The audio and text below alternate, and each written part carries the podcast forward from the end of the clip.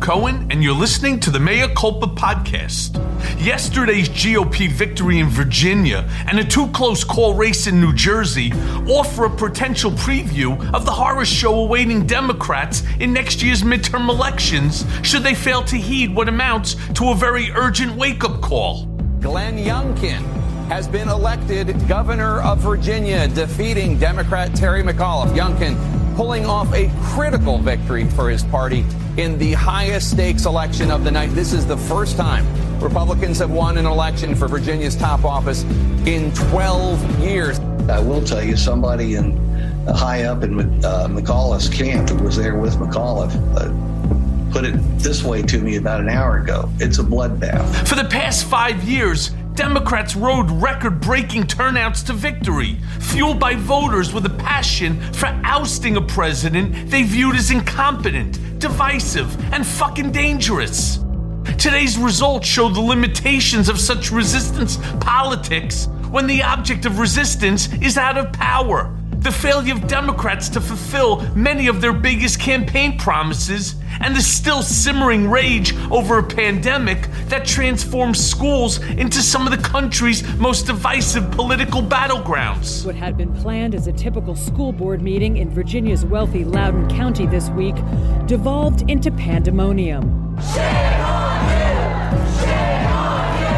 With hundreds of parents flooding an auditorium to accuse the school system of teaching their kids that racism in America is structural and systemic. Perhaps most strikingly, the crushing setbacks for Democrats in heavily suburban Virginia and New Jersey hinted at a conservative stoked backlash to the changing mores around race and identity championed by the party as Republicans relentlessly and cynically sought to turn schools into the next front in the country's culture wars. Caught on camera at school board meetings. No more masks. This is illegal. This is a Hydra virus. Threats, intimidation, even violence over mask wearing, lessons on race, and more. The level has gotten to an extreme. Whether you like it or not, the next year will be dominated by discussions of critical race theory and whether or not schools should be teaching students this information.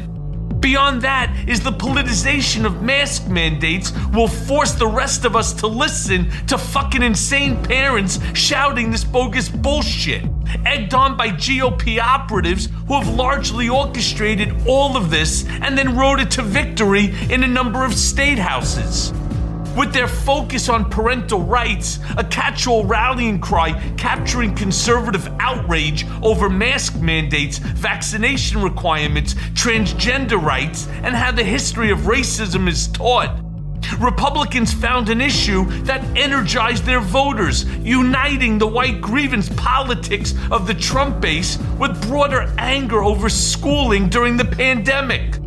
It was a cynical ploy to attract suburban voters, and it worked really well. Democrats were caught flat footed without a message of their own to counter. They better get one soon because what happened in Virginia is a fucking prelude to what's coming. The stakes are high. Uh, when this election is over in Virginia, we will know have we seen the emergence of the Delta variant of Trumpism?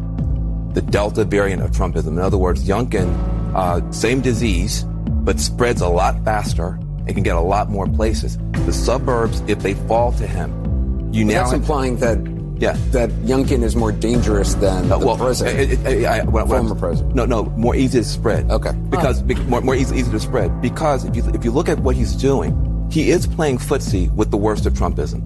The, he's, he's putting himself forward as a champion of parents. He's he, uh, this is a referendum on parents' rights, but he's not talking about. But he's, he's using the all the critical race theory, uh, uh, head fakes and head nods, which is a softer version of a very uh, uh virulent kind of anti-black uh, posture. And so I think we're we're to, this is a very big deal because if this is a pathway, if you can flirt with Trumpism, if you can flirt with Trump and still put and, and still uh, win in the suburbs, that's a new development for us. For Democrats, the results on the nation's single biggest day of voting until the midterms next year raised alarms that the wave of anti-Trump energy that carried them into power has curdled into apathy in a base that is tired of protesting and is largely back at brunch. Or, in what would be even more politically perilous, that the party's motivation has been replaced by a sense of dissatisfaction with the state of a country that has, despite all of Mr. Biden's campaign promises, not yet returned to a pre COVID sense of normalcy. You know, I think we cannot run on just um, tying Trump to Republicans. I think that people want to forget about Trump because he was so chaotic and so destructive.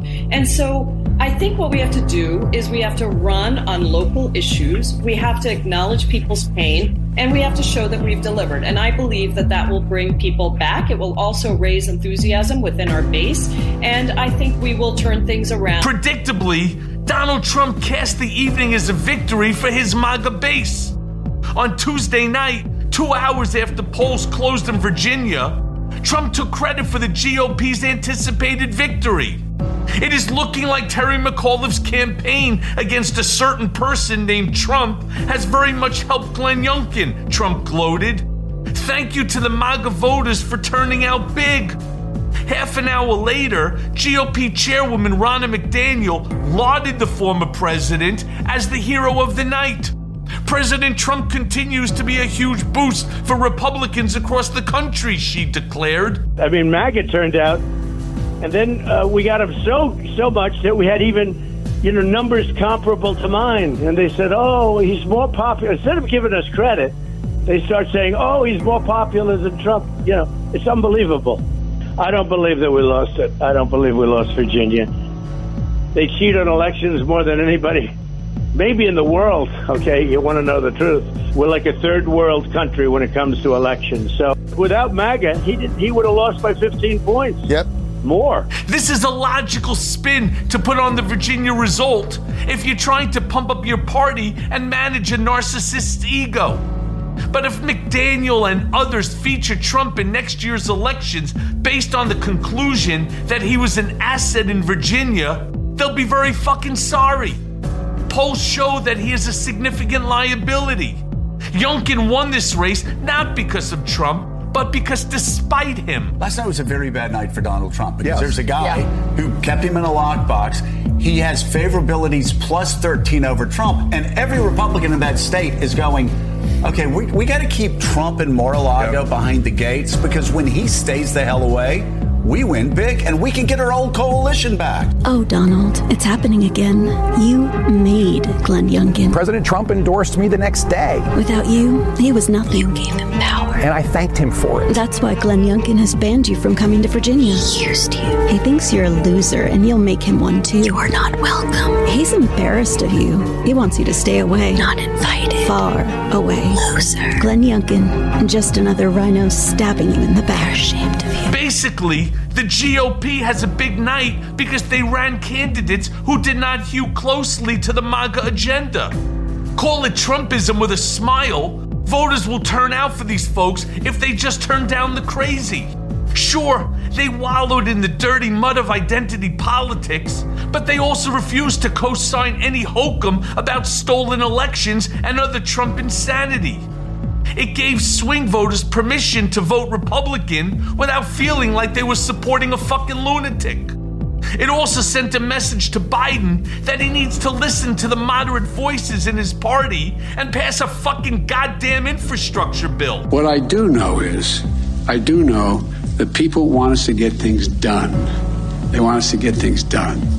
And that's why I'm continuing to push very hard for the Democratic Party to uh, move along and pass my infrastructure bill and my Build Back Better bill. I think if we look, think about what we what we're talking about here. People are upset and uncertain about a lot of things, from COVID to school to jobs to a whole range of things, and the cost of a gallon of gasoline.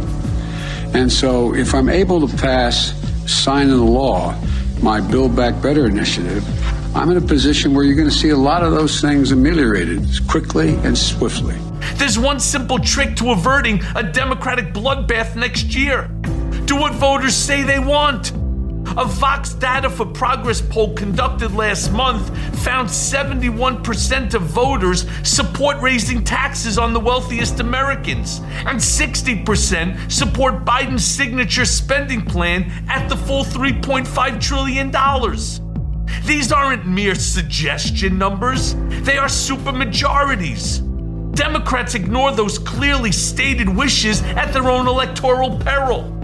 Passing a robust domestic spending program and moving quickly to advance a voting rights package is the fucking minimum Democrats can do to show they are acting on Biden's lofty campaign promises. Those are also two key areas where conservative Democrats, not progressives, are opposed to the consensus within both their own party and their own country. The Democrats in Washington have seemed extremely chaotic, even dysfunctional in recent months. And the truth is, they control the White House and the Congress, and you can't fail to deliver on your promises and then expect to win elections. And that's a big message for Democrats. And that's all I really want to say about last night, as the coming days and weeks will provide enough reading of the tea leaves to make me want to guzzle cyanide. What does it mean? What does it mean? I tell you, Biden's numbers are in the fucking toilet. People are tired of fucking COVID and they want someone to blame that these Republicans are dangerous, that this isn't a party that's just another political party that disagrees with us on tax policy, that at this point, they're dangerous. They're dangerous to our national security because stoking that kind of soft white nationalism eventually leads to the hardcore stuff. It leads to the January 6th stuff because if people are tolerant of it in your party, they're tolerant of the soft racism, mm. it's a really short trip to get to the January 6th insurrectionist. The Democrats need to get a better message beyond if you don't vote for us, you're gonna get a bunch of fucking lunatics. That said, the message is good enough for me when I look at Marjorie Taylor Greene or Matt fucking Gaetz. And yes, the prospect of Kevin McCarthy as House Speaker should chill you all to the fucking bone. Frankly, when push comes to shove and 2022 is upon us, the Democratic base will turn out in force to beat back the MAGA menace. If not, we're all in deep shit. The continued progress of the January 6th committee has grown. These fuckers need to be nailed to the wall for what they've done, and Democrats need to get busy getting it done.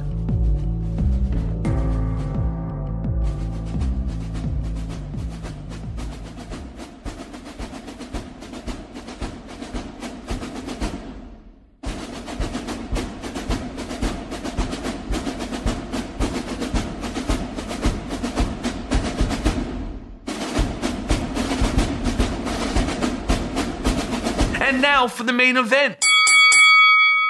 As Democrats and never Trumpers wake up to the disappointment of yesterday's election results, the work goes on to find the truth behind January 6th and hold those people responsible for the violence and the attempted overthrow of our democracy accountable for all of their actions. My next guest on Mea Culpa Alex Howard, is one of the loudest voices for that accountability through his purchase director of the Digital Democracy Project.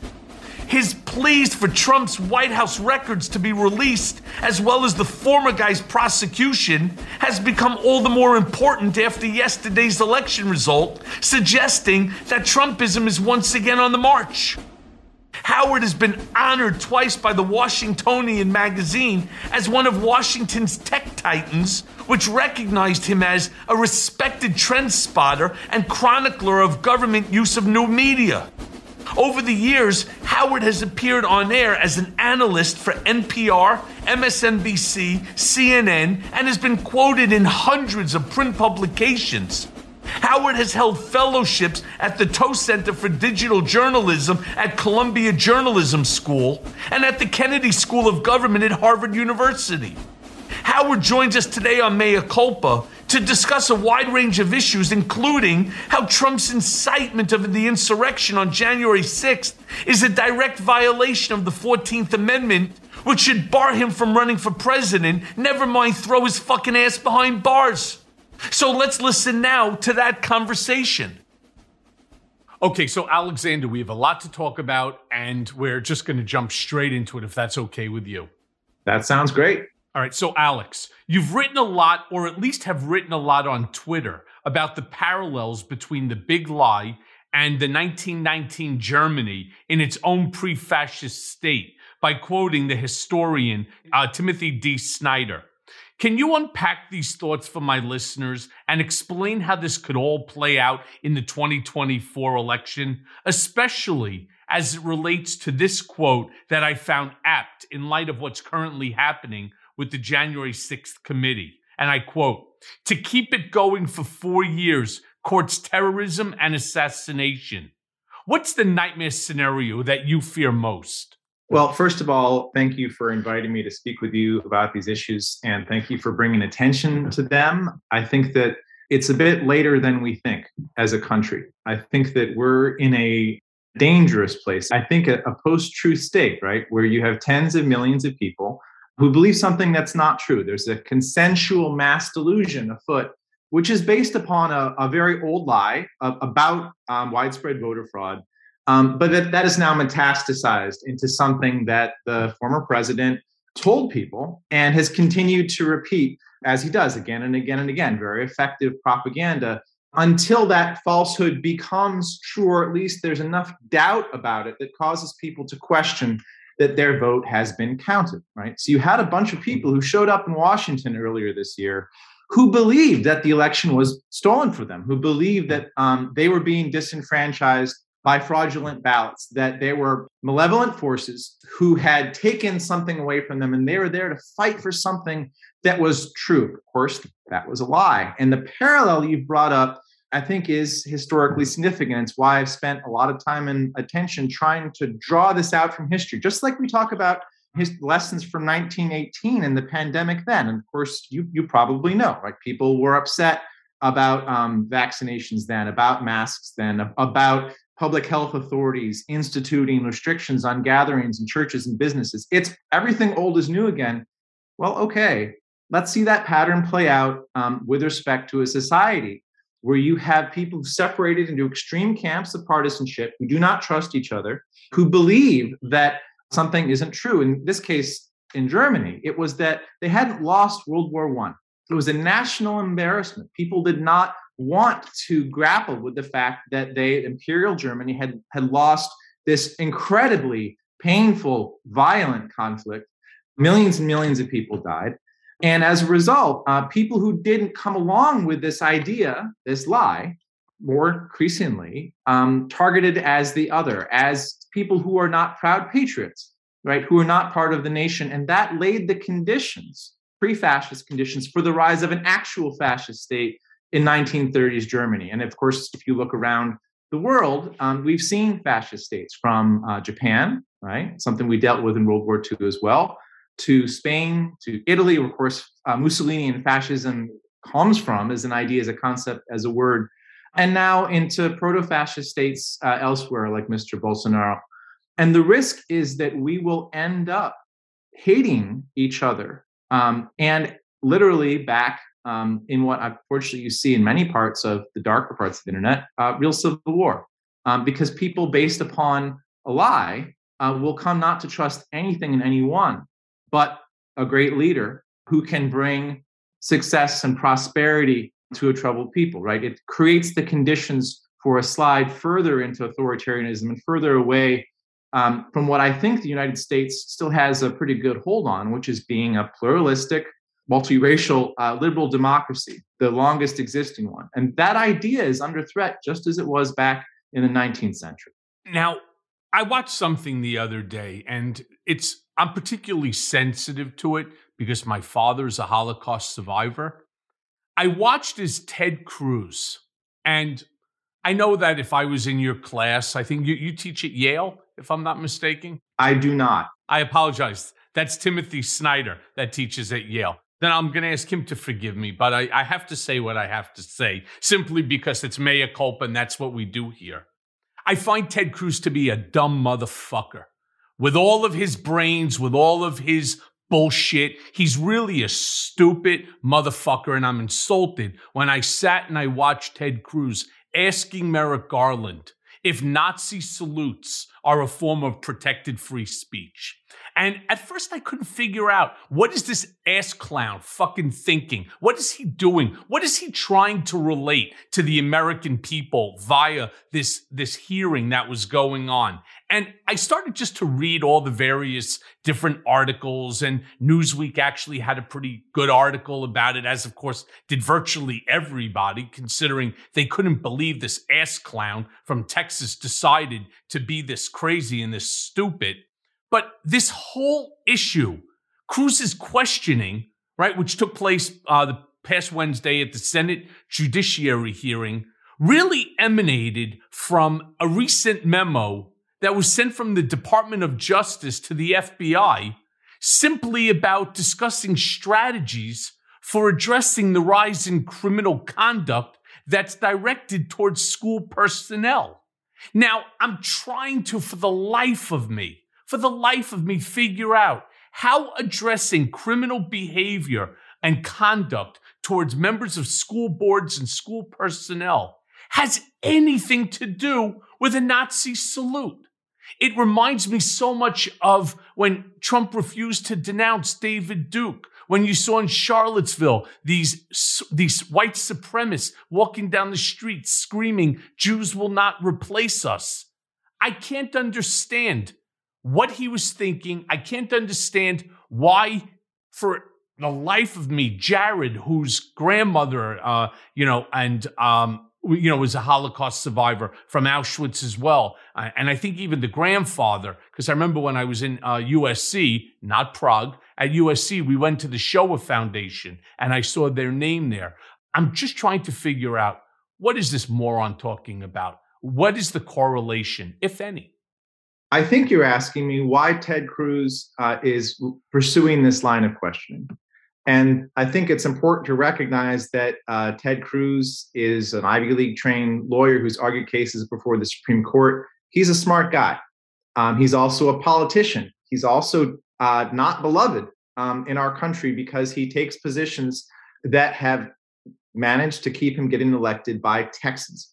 Why is it that Texas is sending Mr. Cruz back to Washington again and again if he's not moving legislation, if he's not doing oversight that is uh, actually holding the federal government to account? Um, what is it that the senator is bringing to Texans that they value? Is it support, um, as in uh, they lose energy? Is he providing constituent services to people in winter who don't have enough? Obviously, Mr. Cruz decided to travel during that time period instead of helping Texans in the blackout and said that there's nothing he can do, which is, of course, false. The, the role of elected representatives is to give people that. So, what, what is Mr. Cruz doing? He's playing to the cameras and his base and to far right cable on news networks and social media to create incendiary media that will be able to be relevant um, for him getting continued attention and prominence in the party for bringing up the idea um, that people who are engaged in expression, in this case, allegiance to Nazism, right, far right authoritarianism, with the explicit idea that the white race should be on top, an idea, by the way, that a couple hundred years ago was pretty popular in the American South and continues to be today with actual white supremacists, including those who live in Texas. He is signaling to them that he's there to protect their right to be racist in public right? To express things that are anathema to liberal democracy, which of course is the idea that white supremacists should be in charge. That's what the Confederacy was trying to do to preserve slavery. Now, Mr. Cruz knows all of this, and he doesn't want to get any closer to this than he can. Though he does not want to be accused of being anti-Semitic. So, of course, you see him turn to Twitter, right? When Representative Swalwell called him out about this for defending Nazi freedom of expression, and said, your lie is 180 degrees in return. I was defending the right of citizens to denounce authoritarian policies, in other words, to oppose Nazis or petty tyrants, not to support them. Now, we know Mr. Cruz doesn't actually believe that because if he wanted to defend people expressing themselves and protesting and, and denouncing government, he would have said, Oh, Colin Kaepernick is peacefully protesting the extrajudicial murder of black men by police. I support that. And I also support the Black Lives Matters protesters, right? Who are coming out to say the murder of a man, George Floyd, was unconstitutional. That's unconstitutional policing. You've got a whole lot of people uh, who see and experience racism in their daily lives, right? The legacy of slavery in our United States. And he's saying that you're allowed to be racist in public because that's protected speech. Now, he's not wrong, right? I think it is true that someone flying the swastika or wearing a swastika isn't has the right to do that. They have the right to do a Nazi salute. We we accept that the Ku Klux Klan, right, can get dressed up and walk around. That is constitutional freedom of expression. Where the things change, of course, is when you engage, as you know, because you're the lawyer in the conversation, in threats, right? You you actually threaten someone, and that is not constitutionally protected speech, and that, um, of course, blows up the entire line that was supposed to stand in for actual oversight of the Justice Department, which Republicans should be doing, right? We need a strong opposition to question them on how well they're upholding civil liberties, and how transparent they're being, and how ethical they're being, on whether the previous president subverted the Justice Department to try to turn over the election, which constitutional conservatives should not be okay with. Mr. Cruz is using his moment in the national sunlight, right, to advance himself being seen to stand up to the Justice Department for the free speech rights of people expressing abhorrent ideas. Agreed. But somewhere along the line, he's so devoid of reality. First and foremost, to unpack. Do you, you know, think he um, really is, or do you think he's putting on a show? Uh, well, I think he's putting on a show. And I think the show is not just for himself, it's also a show to a party of one, meaning Trump and Trump's supporters, right? Well, because Mr. Cruz first wants to be president, and Trump can't be, right? Th- that's correct. Now, of course, that's never going to happen either. But here's the thing J- Texans are not racists. I don't think it would be a fair assessment to say that everybody that lives in Texas is an anti-Semite or is against uh, is is a you know a white supremacist. It would be a terrible thing That's to say. not true. I any have, state or union or any place. Of course not. I have relatives that live in Dallas, and I can tell you emphatically that they're not racist nor are they anti-Semitic because they're actually you know Jews themselves. So. but Here's the thing that sort of bothered me a lot. A lot of this stupidity by Ted Cruz emanated from the whole issue of the mask mandate and the teaching of critical race theory in the schools, including rules that would protect doesn't happen trans- way, right? That's right. That's correct. Which, uh, as well as rules that protect transgender students. Well, first of all, I think the rules should protect all students, regardless of whether straight, gay, transgender. Uh, what's the Equal what's justice the under law should, is an idea, right?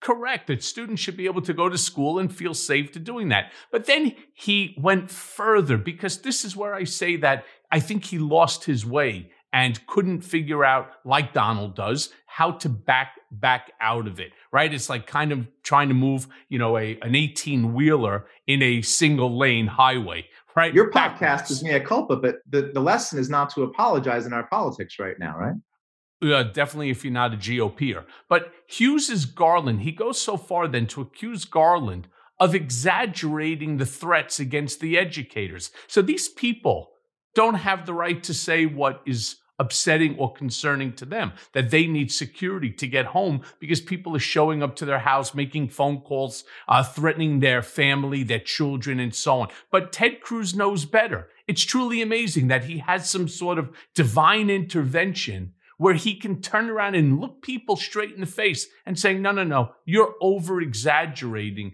the extent of the threats. Now, many of these hearings and board meetings are captured on video. So you get to see it yourself. I've seen some of them, and my personal opinion, they're not over exaggerating, and they have the right, like they say in law, the thin, it's called the eggshell theory, right? You take each individual as they are. So if one person is a little bit more, you know, predisposed to nervousness or intimidation for whatever the reason might be, he's not, he or she is not entitled to feel that way. But Ted Cruz knows better right? Which is crazy. And then just in one more response, just because you have the right to do something doesn't mean that you should. Yes, you have the right to walk down the street with a swastika flag.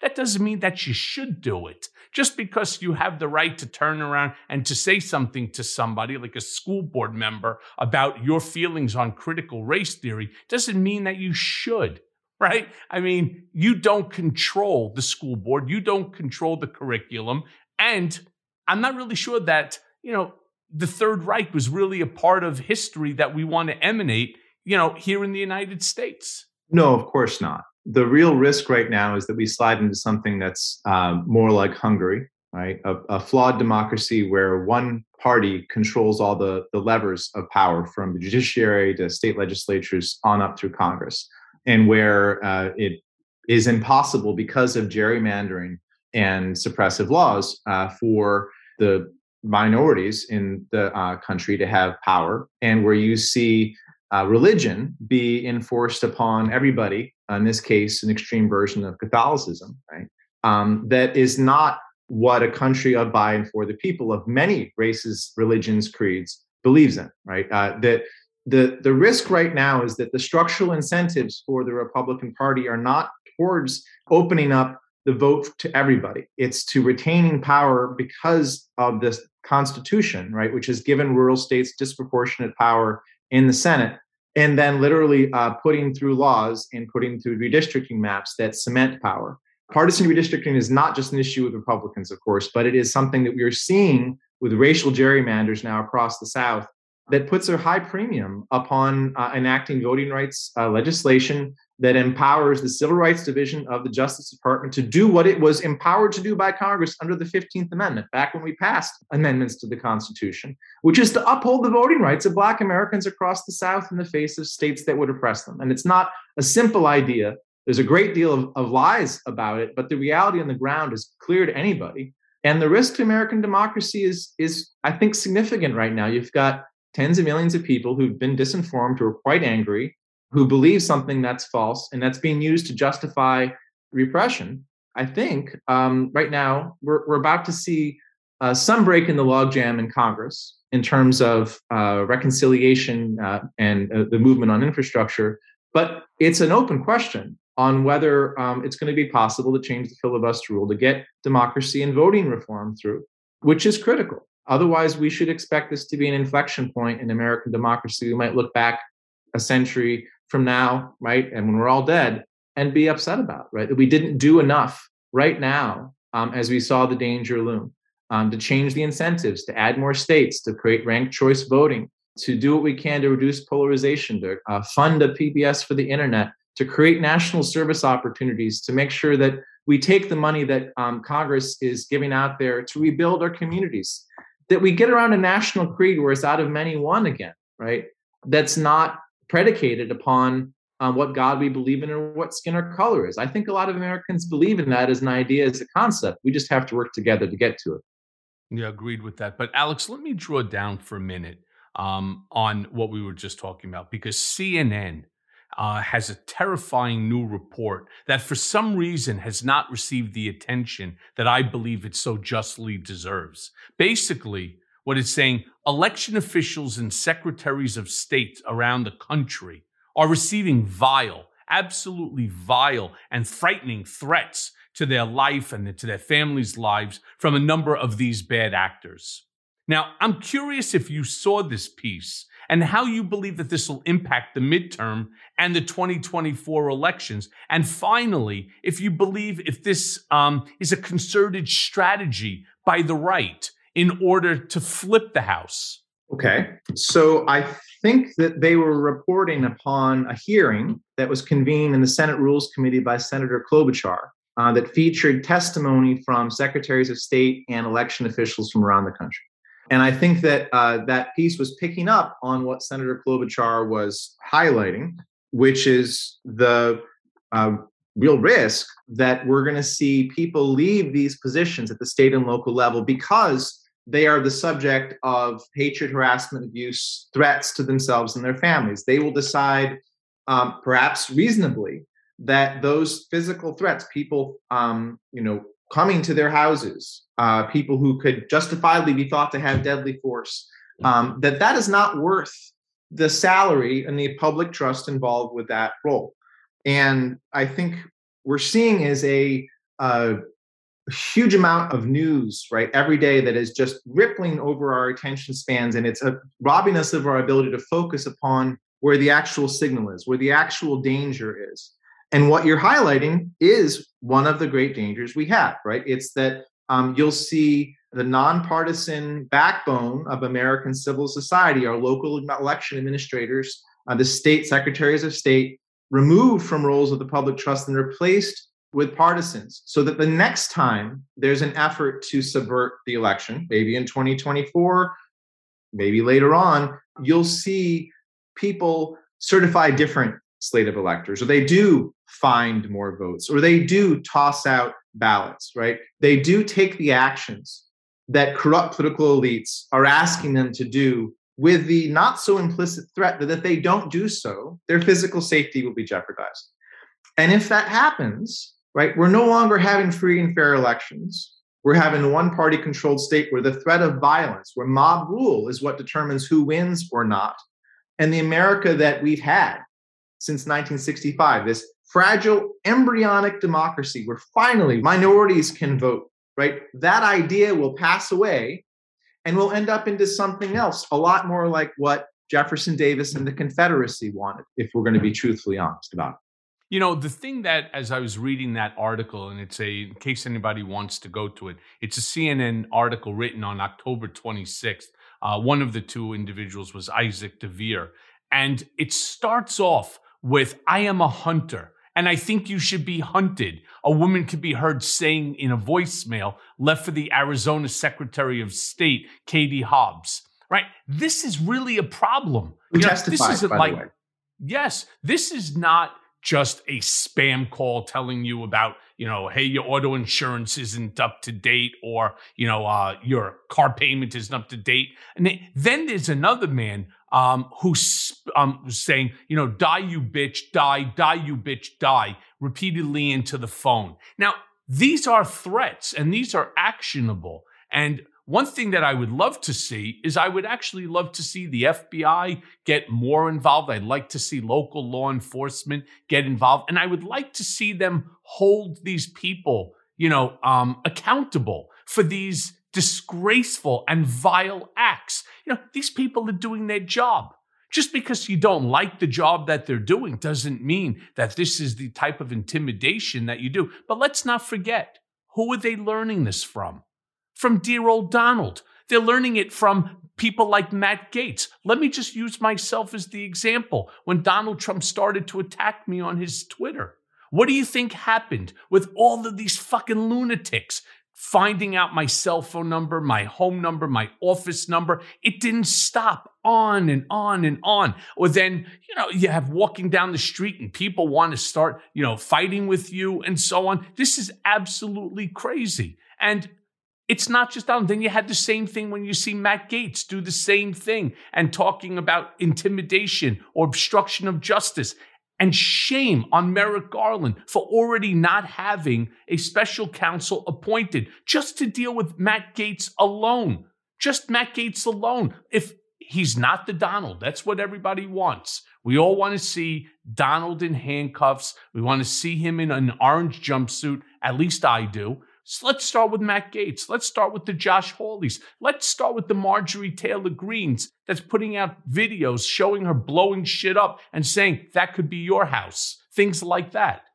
Well, again, I think it's important for all of us to distinguish between constitutionally protected speech um, and, and genuine threats, and also to remind us all of what treason is and what subversion is um, and what sedition is, because these words are relevant to our politics again, because there's a like widespread support for political violence, like what we saw on January 6th, um, and the same kind of anger, right, that we saw focused on legislators now can and will be focused upon other people, right, where the mob is called to attack. Um, anyone who's interested in the history of how republics fall should be looking back to Rome as well if you're interested in in sort of how this goes badly. Um, you know, they, they had a, a war hero in the Republic who broke a bunch of norms, and he became so popular because he wanted to enact land reforms that would have given money back to the veterans that the other senators got together and hired a bunch of gladiators and they beat him and a bunch of his supporters to death. And that once that norm had been broken, first in the rhetorical sense and then the use of power and then the use of violence it began the unwinding of the republic until you had an actual military coup Mr. Caesar and then and then uh, eventually Augustus, right? Um, this isn't something that people aren't afraid of in the past. Our founding fathers knew what demagogues were. Washington warned the nation in his farewell letter about the rise of such a person, and they gave us the tools to do something about it. And they gave us a constitution that we could improve, and they gave us a Congress that was supposed to be the most powerful body, the first branch that could do something about this. Now, you and your listeners should know. I mentioned the Klobuchar hearing. Well, Senator Klobuchar, um, uh, it has a, a, a bill she she put out there. It's called Protecting Election Administration from Inter- Interference Act, right? And part of what Congress should be doing is looking back, right? looking at all the democratic norms that were not codified, where a corrupt president could do things like take emoluments, right? Because his party didn't object to it, Congress didn't object to it. Speaker Ryan didn't check him. He was able to monetize the presidency corruptly. And when he was cleared of, of trying to abuse his power in Ukraine, he went about um, using it further, right? Um, they provide us the means to impeach and remove a president from office. We didn't use it. Right now, Until, our Congress should be preparing for the next threat, and that is election subversion. Right. Right. And, and, we should be and see- the Donald Trump and the Donald Trump 2.0. Because until, you know, you're 100% correct, until Donald J. Trump, right, our 45th president decided to take a dump on our Constitution and show all of these Trumpists, the Ted Cruzes of the world, others who will try to be the Donald Trump 2.0, just how to accomplish this. But, you know, moving on, there's something that you posted an interesting piece on Twitter examining the role that supposed left or progressive media outlets writing about extremist groups like the Oath Keepers play in the actual spread of those groups. Now, they apparently use the articles as recruitment tools. Where do you stand on the need for strategic silence in denying these groups oxygen to spread versus reporting on their nefarious activities? Are we over reporting or are we under reporting? I think we're doing the wrong kind of reporting, to be honest. And I think it's important to put this in context. So, uh, thank you for following uh, what I was tweeting today so carefully. First of all, I'm glad I choose my words carefully. Um, in this case, the reporting. Yes, yes, I'm sure, Alex, you know, because I choose my words very carefully I, too. Yeah, we, we both are good at that. So, um, yeah. Uh, Mother Jones was cited by 33 Oath Keepers as part of the reason for joining them. But you know what was higher up? Facebook, a thousand of them. Infowars, 900 of them. YouTube, 800 of them. Fox News, 500. Glenn Beck, 300. Bill O'Reilly, 300. Gun Shows, 180. Survival Preppers Podcast, 130. So all of those people who have become um, uh, like radicalized enough to join a far right paramilitary group, which is what the Oath Keepers are, the vast majority of them found it through far right outlets, right, media outlets, or the internet. It was not through progressive publications. It was not because of this aggressive bit. I would say that if you look at Mother Jones journalism, it is accurate, um, it is fair, it is honest, it is well reported, and is well contextualized. So the fact that some people said that they found this group through that doesn't mean it's the major vector, right? It's a tiny vector compared to the vast right wing ecosystem in cable news, talk radio, um, Facebook pages, and most recently, right, the presidency itself with the United States government leveraged as a propaganda organ. If we, I think, don't interrogate, sometimes you can end up with a, a false idea of what's actually happening here.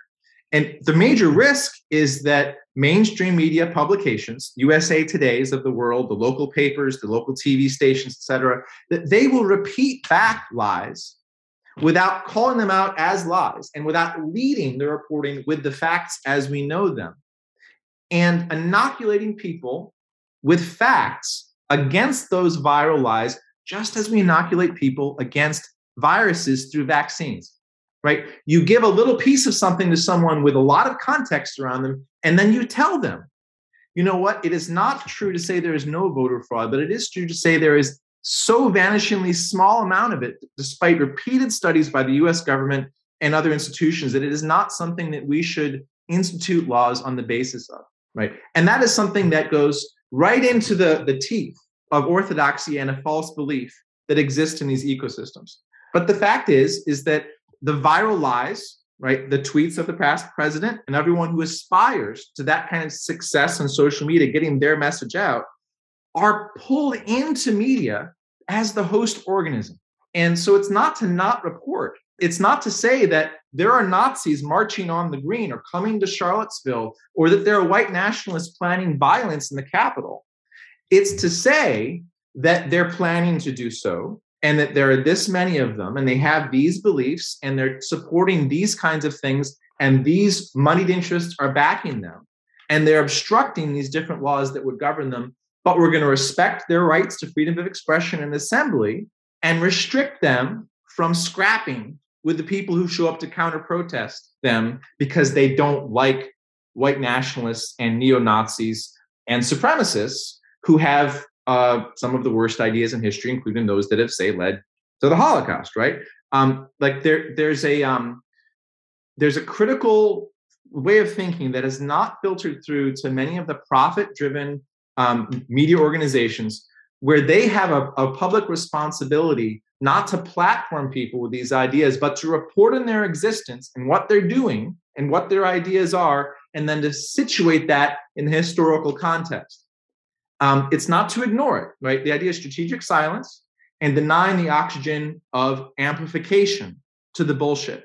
Because if you look back at people like David Duke, right, someone who's in the Ku Klux Klan, their goal is to get their ideas into coverage. So people will see them and think, oh, well, that's okay. That's something I can do too.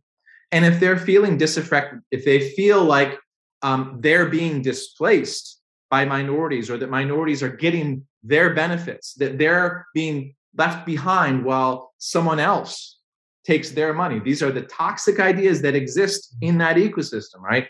Then they are susceptible to radicalization through all the different places that exist for that online and off.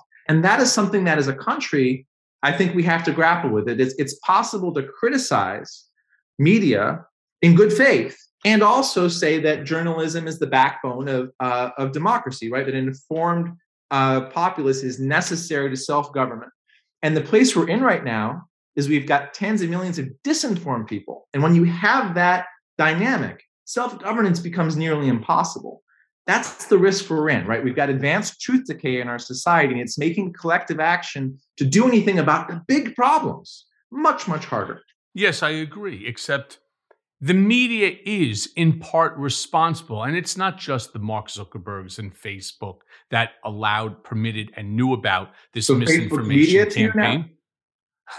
uh, Facebook is media, uh, as are blogger, as are bloggers, as are the major media outlets, whether it's newspapers or television. One of the things that Donald has taught, and it's why Ted Cruz said the stupid things that he did, why the Marjorie Taylor Greens, Josh Hawley's, etc., say the stupid things that because they learned from Donald, aka Captain Chaos, that the more chaos that you sow, the more bullshit that you throw out there, you create this this again this chaos that doesn't permit journalists to do a scintilla of due diligence on the information that's being put out there. And everybody's so affect they're so afraid that their bottom line is going to be affected. Holy shit, you know, Alexander Howard's going to get the story out before me and I'm the New York Times. Who is he to get it out before me? I need to run. And so I can't do a scintilla of due diligence. I'm not making any phone calls. They'll go so far as to lie and say that the individual who is being affected by it was unavailable for comment,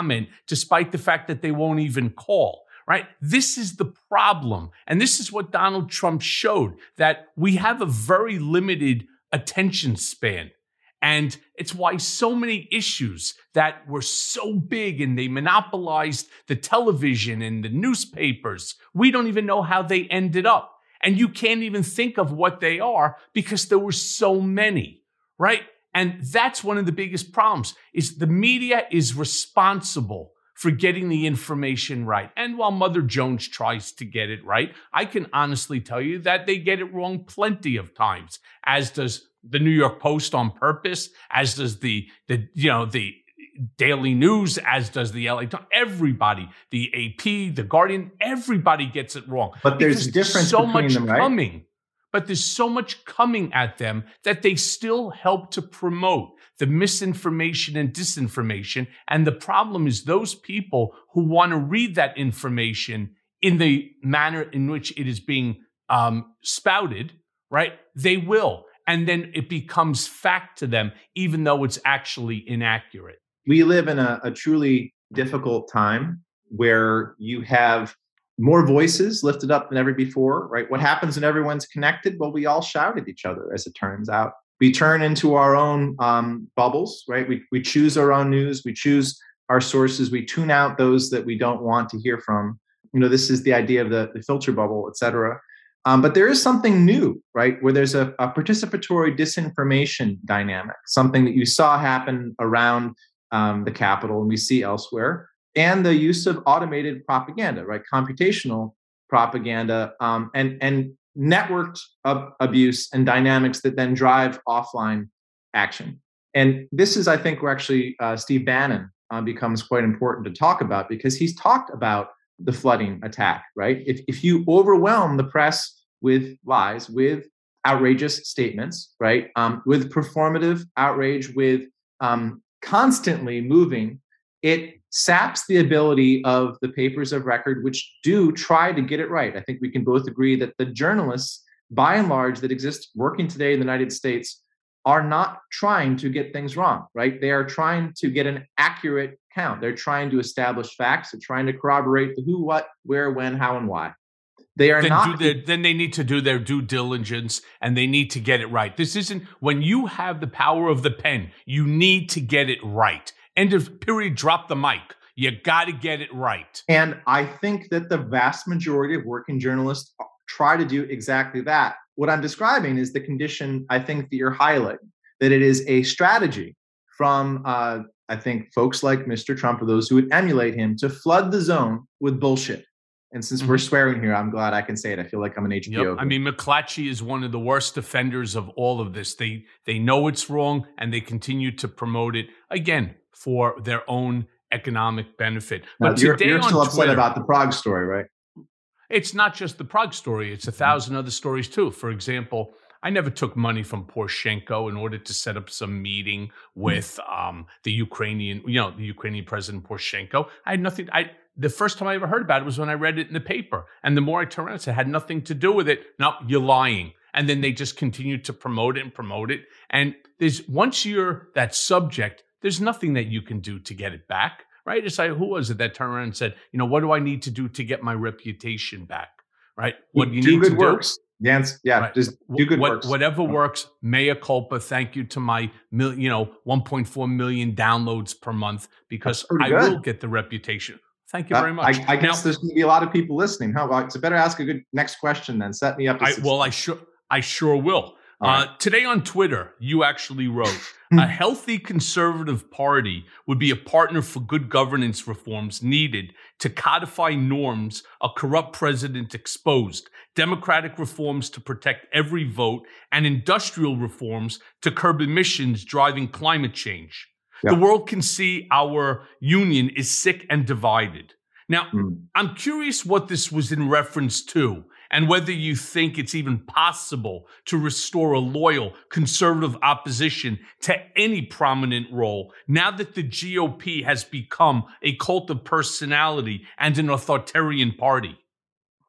I think it's it, it was in, in reference to the fact that we're focused right now on whether the, the Democratic Party um, is able to unite its caucus around uh, a, a, big chunk of legislation on uh, infrastructure and some combination of uh, of legislation that would be focused on childcare, climate change, uh, clean energy, a host of other things. Um, and we'll see, right? Um, the the idea that, uh, however, it's their responsibility, um, I think, is where um, there's a problem the fact is is that any country that's a, a, democratic representative body needs to have people who go to government in good faith to get things done for their people. Um, and take, for example, the question of, of childcare, right, and um, sick leave. Um, the United States is alone in industrial uh, countries in not having that. We have the least amount of social safety net for parents and children of anywhere. And fixing that would massively empower every single parent. And it would not matter what race, color, religion, or creed, right? It's something that would help everybody. Getting broadband internet to every county is something that would help everybody. Um, getting a national recharging network of, uh, of, of stations and having subsidized electric cars and trucks would help everybody right? It would it, it would and it would also by the way get us to the goal that we need to get to which is reducing our emissions so that our human activity stops warming the planet and gives us a position of global leadership so we can say to other countries you know what? We did this with england and the rest of industrializing countries. We are disproportionately responsible but we have disproportionate money and power. We will come help you with clean tech. We will be a clean tech leader we'll provide green energy, wind, tidal, solar. You know, we will make a difference in terms of getting you off of coal, getting you off of natural gas, getting you off of, of fossil fuels, because we all agree as a global polity, as humanity, that this is a problem. A healthy conservative party would look more like the one in England, which buys into these things, right? Which has the, I think, reasonable idea um, that when there is a collective need around public health, around the natural defense, around safety, around um, creating resilience, because we've already got change built in that will do it together. And the Conservative Party would hold the ruling party, whatever it happens to be, to account um, on the rule of law, on equal justice, right? On making sure the Constitution is what comes first. Um, you cannot say that about today's modern Republican Party, right? I think you adequately described in a very pithy way what it looks like when a um, party goes far right and authoritarian and now anti-democratic. It has unpopular policies and it's obstructing what seems to be, I think, a reasonable set of actions that would benefit all Americans at a time when people have lost trust in government. Healthy democracies have political parties that check each other so that if one gets corrupt or sclerotic or oversteps, the other one gets elected in and it goes back and forth and you don't have people choosing their own voters and trying to disempower racial minorities to take away their ability to ensure that equal justice under law exists as a lived reality for them in their communities in terms of the policing systems, in terms of their ability to buy houses, which of course are correlated with opportunity um, around because of educational success. And the need to get our parties to compete for votes not to try to repress them or choose them is paramount right now. It is the thing that will make a difference in terms of the United States sinking or swimming in the 21st century. And there's a lot of common sense suggestions around that that are before Congress. I think that the pared down um, bill that uh, Mr. Manchin put forward is a good way to do that. I think voting rights, though, are critical for preserving everything else. We need healthy parties that compete for votes, that do not try to advance lies, and most of all, if they cannot win at the election box, don't try to subvert elections or outright overthrow the will of the people. And that's what we just saw happen. I called it out as a self coup was happening, and that's exactly what it was. And we saw a failed putsch for the first time in modern American history. And the people who were involved still have not been held accountable that is something that should concern the rest of the world, and it certainly concerns anybody who's watching what's happening in the United States right now. Um, the history of pre fascist states is that the coups eventually succeed.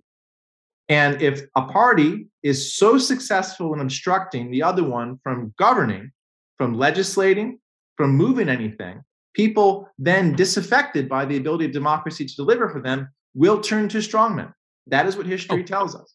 So then let me continue with this idea. And if you would, if you can unpack your thoughts on Fox News for my listeners in the role that you believe that they are playing in spreading stochastic terrorism when they give a platform to somebody like Tucker Carlson who says that the January 6th insurrection was a false flag operation. Also, if you could, explain this concept of stochastic terrorism as well, which is something that's placed upon Trump often for his own violent and insightful rhetoric. Okay, um, so it refers to um, random acts or, or lone wolf uh, e- events, um, like the guy who showed up um, in front of the Library of Congress with a bomb threat in that truck earlier this year, right? Or people who uh, attack uh, legislators, members of Congress, like Gabby Giffords, right? Or the man who showed up and shot um, Steve Scalise, right? Um, which is an example of someone on the far left. This is not just a far right phenomenon, but it is disproportionately focused there um, for many reasons, including the kind of um, toxic libertarianism that is endemic uh, to many parts of the United States. The idea is basically this if, if people feel like the world is coming apart and someone else successfully says that this other group is taking that away from you, that the, these, these group of media are your enemies. They're lying to you. They're making up sources. They're intentionally distorting things because there's uh, billionaires working behind them right? Anti-Semitic conspiracy theories that I'm sure you're familiar with. Um, the idea of replacement theory, right? That they're bringing in foreigners who will replace you, something that Tucker Carlson has mainstreamed. Um, these are ideas that do, in fact, inspire people to go beyond leaving death threats and showing up at someone's house, and then at the very far end of it, showing up with a gun. And of course, in our country, we have more guns per capita than anybody and we are in a place where we have allowed the Second Amendment to be so far expressed where someone's absolute right to carry a gun in public, as long as they're not black, must be preserved before all other values. The whole idea of a well regulated militia seems to have fallen by the wayside. Instead, we say that someone is allowed to carry um, a rifle that is designed to kill a lot of people quickly. Not like the deer I hunted in upstate New York, not like the birds I shot at, or the pistol range, right? It's something that is designed to kill people in a conflict. And to say that ownership of that is intrinsic to uh, your citizenship. And the combination of that elevation of that above all other values and the othering and fear mongering that you see on Fox News is going to inspire more people to show up at newspapers, at election officials' offices, at school boards, or unfortunately, because we're seeing this norm broke broken at other elected officials' homes, whether um, they're governors or state senators or representatives, um, you name it. Um, and most of them, of course, do not have the kind of protection that the White House does, right? Um, most of our history, we have been incredibly fortunate to be a democracy that does not have high levels of political violence. We've behind we see in other nations. You know, if you think back to 68, the assassinations of JFK, of MLK, RFK, right? those are incredibly traumatic national events. But in our history, there've actually been quite a number of people assassinated. It's something that just doesn't happen as much in modern history, but we're entering an era when the risk of that is much higher. And Fox News is complicit in that, just as they are complicit in platforming anti vaccination views that are, in fact, killing their viewers. I mean, there's there's no question about at all that um, you know Fox News has platformed people who are expressing these views, who are introducing doubt, and that is leading people to make decisions that are directly antagonistic to their own preservation, right? And certainly those of their communities. Um, you know, the idea that uh, you won't wear a mask to make sure that old people don't get sick inside, that's a pretty small ask. And yet it's being represented as something that a totalitarian state puts out with a tremendous amount of disinformation about it not being effective for mitigating the movement of an airborne pathogen, as if we hadn't been seeing doctors and nurses do exactly that to protect their patients for decades um, Fox News is pernicious, and I, I wish that it weren't. I, I wish that we had um, a center right network that was more like the Wall Street Journal's news right? Something that was rigorous about uh, facts and wouldn't allow bullshit um, to be uttered by its pundits, and had, I think, a reasonable adherence to the idea that just because you have different politics from someone doesn't make them your enemy, right? That we're all united by something. That's right. Except, I mean, honestly, I I, I would like to see a lot less hate. Right. Um, there, there's. I, I was raised in the tradition of the Society of Friends. This is a group of people who believe in the power of peace and love, and uh, we're abolitionists going way back before that was a thing in our country. Um, I think that the more we get back to finding commonality around shared values, the better off we'll be. And that's not what Fox is after. Um, and it's become, I think, significantly worse um, after Mr. Ailes wasn't there anymore. Um, the response to the demand signal of a party going far right has been that Fox is unwilling to show things which puncture the toxic disinformation bubbles that people are inside of to do their job. And you see that when um, Chris Wallace does that, viewers get extremely upset. The guy who made the call in Arizona, he's no longer at Fox because the Republican Party was so mad at him for reporting what was accurate, that their models showed that Biden won Arizona. And denying that fact and then removing the person who dared to put it in front of people that upset them so much um, is unfortunately part of um, what Fox does. And its executives seem to be okay with it. Mr. Murdoch seems to be okay with his network having such a pernicious effect on democracy. I, and I'm not sure what's going to change that, but I know that the outcome from it is apparent all around. So, since you bring up Fox News, you compare what Fox News is doing to the showing of the now infamous hate movie at the Ellipse, which was played just after Rudy Giuliani spoke on January 6th. For students of that day looking to understand how that crowd was truly incited by a well planned and well thought propaganda effort. What was the content of this film, and who do you think was behind its creation? Now, for a second, I'll quote from Just Security their description, and I'm quote, to a scholar of fascist propaganda, well versed in the history of the National Socialist pioneering use of videos in political propaganda, it was clear watching it what dangers it pretended. In it, we see themes and tactics that history warns pose a violent threat to liberal democracy. Given the aims of fascist propaganda to incite and mobilize, the events that followed were predictable. What's your take? The scholar in question is a fellow named Jason Stanley. He's a philosophy professor at Yale University, so he actually does teach there. And he's written about fascism. And he he um, analyzed the video that was shown at the ellipse, um, which is quite dark. I remember seeing it for the, first time and, and, struck by its its difference. It's not something you can expect to see from a White House. It had much more to do with the themes that that pres- then President Trump um, talked about in front of Mount Rushmore.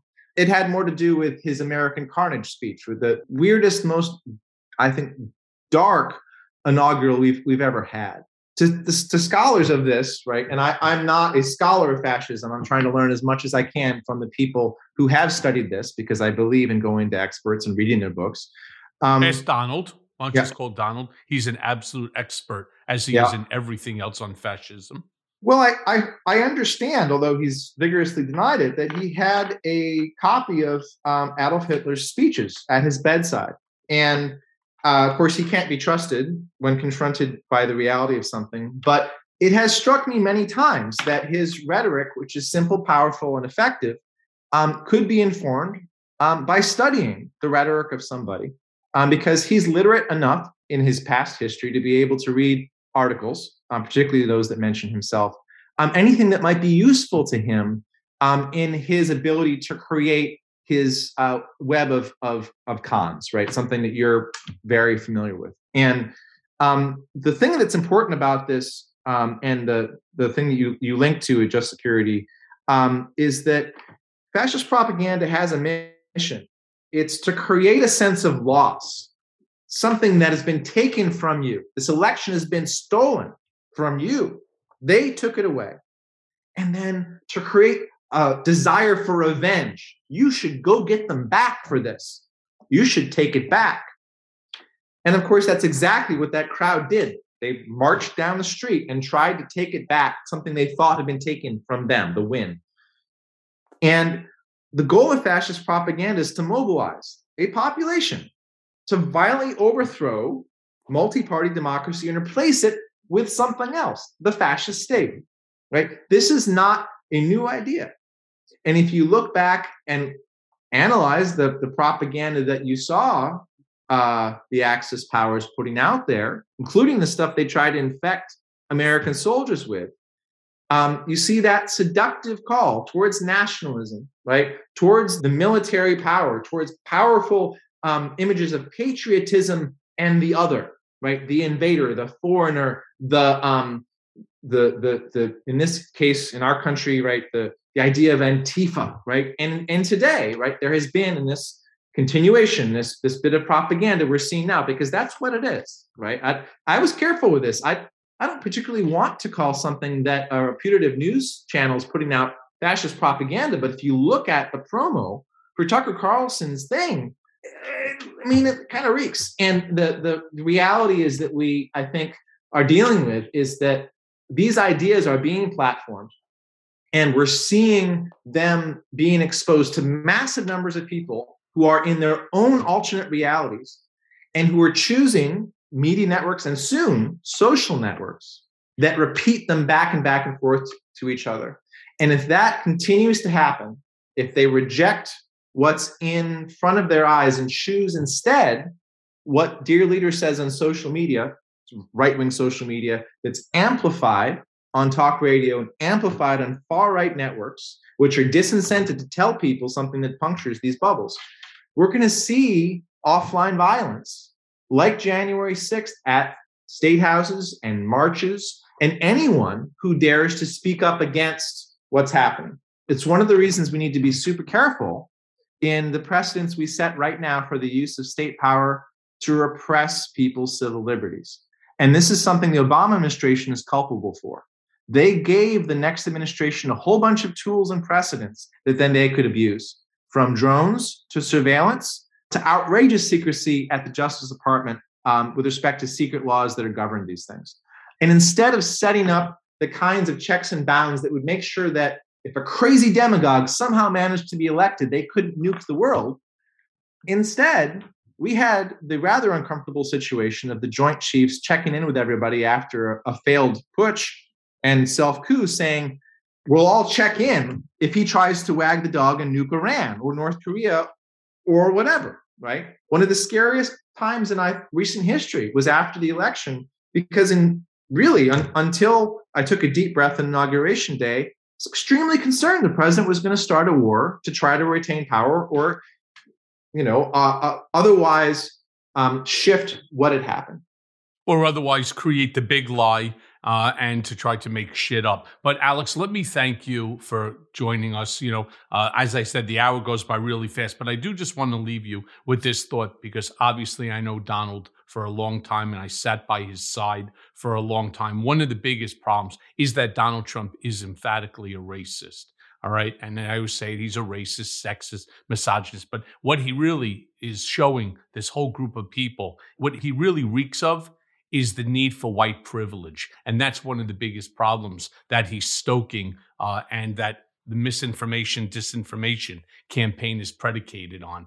And that's why you see, you know, so much violence that's going on right now. Yeah, it's it's um it's an upsetting time to see our country in in such pain and to see um old bad ideas be resuscitated by people who should know better and a lot of folks motivated by fear right? By fear. I'm going along with it instead of repudiating these ideas and saying, you know what? We should be better than this. We should be standing with our fellow Americans. And that is going to mean, by the way, voting for them, right? Or not voting um, to put fascists in power or keep them there. Not uh, continuing to repeat things that are false because the party demands it of them. But the consequences are very high for people who stand up against Mr. Trump. They lose their office. He's trying to primary each one because loyalty to him, not the party, not the Constitution, is what's paramount to him. And you know his personality quite well. He is seeking revenge for everyone who did him psychological injury when he lost. And that's going to continue for a long time and up and until he's frankly banned from office or he dies. Or indicted and incarcerated. Yeah, or indicted and incarcerated. But Alex, let me again thank you so much for your time, your insight. Um, I truly, truly appreciate it, and definitely want to have you come back on Mea Culpa. Oh, thank you so much for the invitation. It was an engaging conversation, and I'm really grateful that you offered the time. And I guess I'll see you online. You got it. Thank you so much. All right. Take care. Bye bye. And now for today's Mea Culpa. In thinking about yesterday's election result, I am reminded that voters have the attention span of a goldfish. As much as they care about the attempted overthrow of our government, they also care about ordinary kitchen sink issues like their taxes, schools, and infrastructure. That perhaps is the takeaway from Tuesday's vote. Trump and his party remain extraordinary threats to democracy but the dynamics of our elections remain decidedly ordinary. Republican obstructionism may be hamstringing Biden's ability to deliver on his promise of post Trump unity, but it's his poll numbers that are suffering. Republicans may have no ideas, but Democrats will face political consequences if they fail to execute theirs. And even with one party openly supporting insurrection, the midterms might still be the rebuke of the party in power they traditionally are, unless perhaps Democrats can finally deliver on their popular agenda. Quite simply, being anti Trump is no longer enough. Biden was elected mainly because he was not Donald Trump. But he was also elected to get things done and to fix the mess made by Trump. Right now, that's not being done. Excuses are like assholes. Everybody's got one. Democrats need to knock off the haggling, pass some legislation, and put people back to work. Then again, this might just be the way things are. We could prosecute Trump for the insurrection and still lose the House because voters in New Jersey want to pay lower property taxes. That is the wonderful and frightening mess of democracy, whether we like it or not. And thanks for listening. Mea Culpa is brought to you by Audio Up, Midas Touch, and LSJ Media, and it's written and produced by Jimmy Jellinek. Executive producers are Jared Gustadt, Jimmy Jellinek, myself, Michael Cohen, and Phil Alberstadt. Our editor is Lisa Orkin. It may be a new day politically, but nowadays the landscape is more confusing than ever. Donald Trump may have lost the battle for the presidency, but in many ways, Trumpism is winning the war on the state and local level. Mea Culpa is here to help guide you through the wilderness and keep you informed. And let's face it, we all want Trump, Rudy, and the rest of these seditious traitors to see justice. And folks, it's coming. So stay tuned as I guide you through the twists and turns of the criminal process that will ultimately see them behind bars mea culpa. Nothing but the truth.